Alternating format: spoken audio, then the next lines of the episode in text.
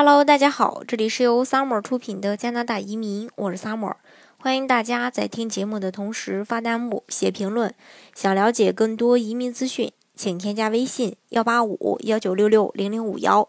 或关注微信公众号“老移民 Summer”，关注国内外最专业的移民交流平台，一起交流移民路上遇到的各种疑难问题，让移民无后顾之忧。那有加拿大移民意向的申请人呢，应该。或多的或或多或少的吧，都了解过加拿大的整体移民趋势。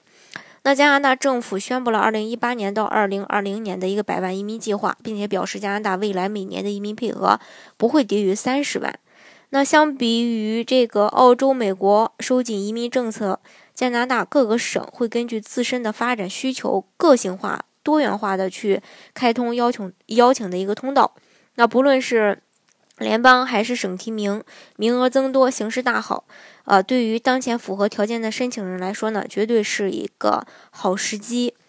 那呃，加拿大的这个联邦技术移民，二零一八年的配额大概是七万四千九百人，二零一九年增长到八万一千四百人，到二零二零年的时候增长到八千五百，呃呃八万五千八百人。那二零这个。呃，投资移民的话，二零一八年到二零二零年，呃，大概是七百人。呃，联邦投资移民啊。另外，省提名移民的话，二零一八年名额是五万五千人，二零一九年的话是六万一千人，二零二零年的话增长到六万七千八百人。魁省技术移民和企业家移民的话，二零一八年名额是两万八千九百人，二零一九年的和二零二零年大概都是三万两千五百人。那，嗯，这个。大西洋四省的话，二零一八年名额是一千，二零一九年是两千，二零二零年再次翻倍到四千人。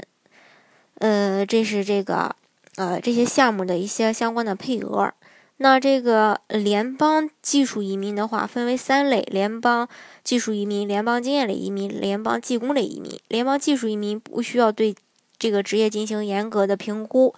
比较适合啊，学历高、年纪轻、英语或法语好的申请人。联邦经验类移民适合近三年内至少有一年在加拿大获得全职工作经验的申请人。联邦技工移民属于这个职业为 NOC B 类，并且有雇主 offer 的申请人。另外还有联邦投资移民，呃，对申请人资产要求比较高，呃，申请人要投资二百万加元，并且自身达到大专以上学历，英语或法语要求。听说读写四项达到 c 二 b 五的水平，呃，另外呢，这个项目是处于关闭状态的，等待官网呢重新开放。有投资移民意向的申请人呢，呃，可以考虑一下加拿大呃其他省的一个投资移民项目。另外就是省提名，呃，各个省的省提名项目涵盖了投资移民、呃商业移民、雇主担保移民、技术移民等等多个类别，并且每个省份都有自己的一个项目类别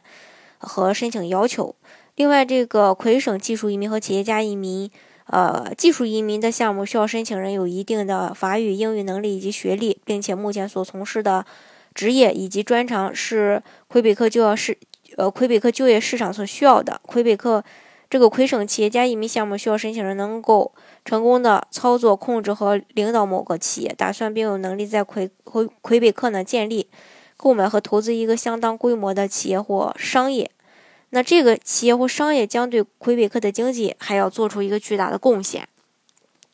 另外就是这个大西洋四省，那大西洋四省呢，包括这么几个省：新斯克舍省、新布伦瑞克省、纽芬兰与拉布拉多省和爱德华王子岛。大西洋四省的移民项目是联邦政府联合海洋四省政府共同颁布的一个移民项目，申请条件比较简单，项目适用范围也比较明确。可以细分为大西洋高级技能计划、大西洋中等技能计划、大西洋国际毕业生计划，啊，这是这个，嗯，这几个项目以及相关的配额。嗯，其实相对其他国家来说，加拿大的移民政策还是比较好的，然后各个省也有自己的一个移民项目，所以对申请人的接纳程度呢，也是远远超过了其他国家。那大家。呃，可以根据自己的一个实际情况来选择最适合自己的移民项目，来拿到加拿大的枫叶卡。啊，好，今天的节目呢就给大家分享到这里。如果大家想具体的了解加拿大的移民政策的话，欢迎大家添加我的微信幺八五幺九六六零零五幺，或关注微信公众号“老移民 summer”。关注国内外最专业的移民交流平台，一起交流移民路上遇到的各种疑难问题，让移民无后顾之忧。